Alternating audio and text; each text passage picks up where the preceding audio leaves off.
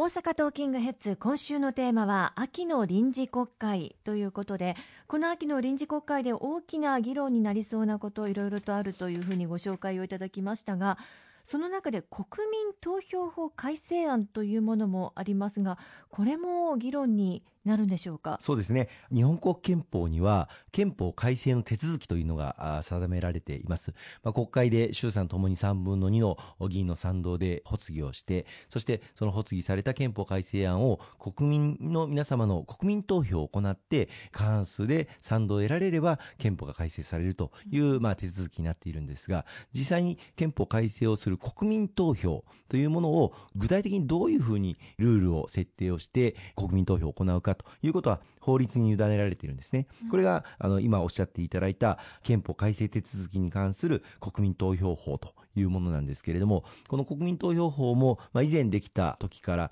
時代の流れを経て修正をしなければいけない論点がいくつかあります。と言いますのも、通常の選挙ありますよね。はい、あの衆議院選挙、参議院選挙。この参議院選挙で変わってきた制度というものを憲法改正のための国民投票にも反映しなければならない要素というのはいくつかあるんです。例えば選挙に対しては、2016年の公職選挙法の改正で、駅とか大型の商業施設に共通投票所というのを設けることがあのできるように改正がなされて、はい、そこに行けば市民であれば投票ができるというふうにあの改正されたり、またあの船に乗って外洋に出てらっしゃる方々も洋上投票というのが選挙の時にできるんですけれども、この洋上投票を行う人たちが日本の国籍の船舶のみならず便宜蓄積船といいまして、パナマ船籍とか、あるいはリベリア船籍とか、そういった船に乗っている方々も洋上投票を行うように法改正をしたんですね。でこれはあの衆議院選挙、参議院選挙でそういった投票が行えるように法改正をしたわけですけれども、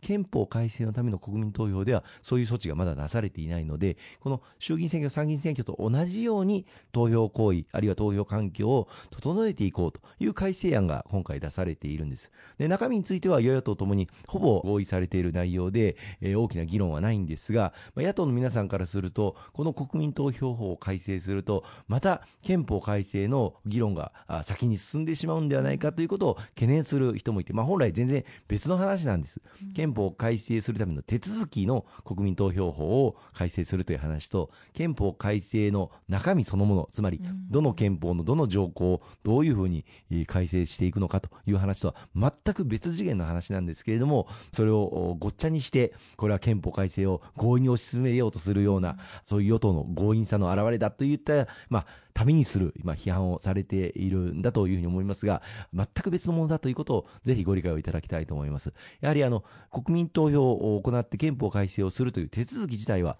憲法上定められているわけですから、はい、どういうルールで国民投票を行うかという手続きを整備するというのは、全く至極当然のこと、当たり前のことだと思いますので、ここは冷静に淡々と審議をしていくべきだというふうに思うんです。まあ、残念ながら、選国会においても、またそれまでにおいても、一切憲法審査会すら開かれない、あるいは理事会にすら出てこない、その議論すら行わないという一部、まあ、勢力、野党の勢力があったということは大変残念でして、国会というのは議論をする場ですから、議論をして国民の理解を深めていくという役割を、責任を放棄してはいけないと思うんですよね。うん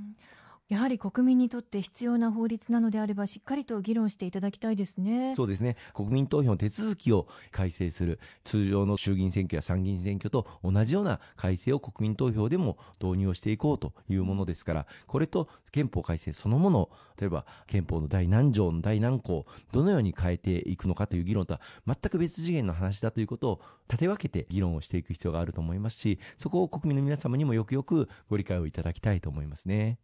国民投票法で認められている CM の規制強化もありますよね。これ実は私たち国民にかなり関わる部分ですので、ぜひ知っておいた方が良さそうだなと思いますが。はい。あの公職選挙法で行われるまあ選挙の手続きを決める公職選挙法と憲法改正の国民投票で認められている手続きので大きな違いがあるのが今おっしゃっていただいた CM 規制のあり方なんですね。通常の選挙であればあの CM について政見放送というものがあって。って、えまた CM の内容も、まあ、政治活動の範囲でなければならないとか、まあ、様々な規制があるんですけれども、憲法の国民投票については、これは国民的議論を幅広く行わなければいけないという観点から、規制はできるだけ少なくしていこう。えーそういう形で、この国民投票と法というのはできているんです。そうすると、いざ憲法改正の発議が国会から出されて、国民投票を行うときに、資金力のある政党が推している条文案の方が CM をたくさん出せたりとか、まあ、もっと言うと、国民投票当日にもいろんな運動ができたりするという点もまあ大きく違うんですけれども、まあ、この CM の部分をもう少し規制した方がいいんじゃないかといった議論が一部野党の方にあるのは確かです。で、これをどうするかっていうのは、いろいろ各業界団体、例えば民放連って言って、民放の方々も、その CM 規制、表現の自由っていうのは、やっぱり守られるべきだし、慎重にあるべきだという意見もありますので、様々な関係者の方々の認識というのが、まだ一致しない段階なんですね。で、野党の方々は今回国民投票法の改正を議論するんであれば、それと一緒にこの CM 規制もお議論すべきだというふうにおっしゃってるんですが、まあ、すでに合意が得られている国民投票法の改正、先ほど申し上げたお洋上投票の拡充であったりとか、共通投票所の設置であったりとか、こうした国民投票とお公職選挙法で隙間がある部分でもう合意が得られている部分をまずは議論すべきなんではないかというふうに思っています。CM 規制についてはまだまだあその国会の中での合意形成には時間がかかると思うんですよね。それがあ合意形成が得られないから全て議論できないというのは僕は違うと思いますね。まあ、こういった理解が難しい法案などもあったりするわけですが意外に国民に密接に関わっていたりすることもありますし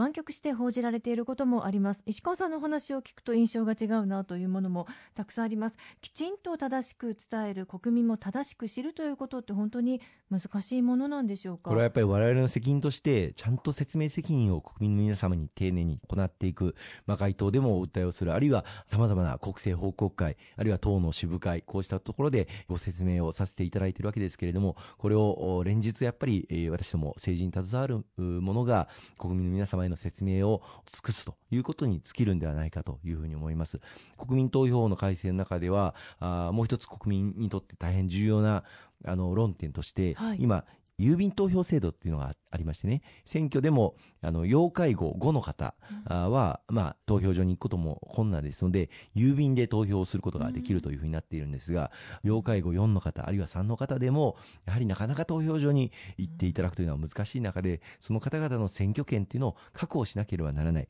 今、国会の中で議論されているのは、あ選挙の時に、その要介護3の方も4の方も郵便投票ができるようにならないかということを公職選挙法の中で議論しているんです。で、これを、がもし成立するのであれば、憲法改正の国民投票においても同じく要介護5の方々のみならず、要介護3の方、4の方であっても、郵便投票を行えるというふうに、まあ、同じように横並びで整備しなければいけないと思いますし、まあ、これも国民の生活に本当に密接に関わる、あるいは国民の参政権というものに密接に関わる論点ですので、ご報告をしながら進めていきたいと思いますね。今週もたくさんのお話をいただきました。ありがとうございました。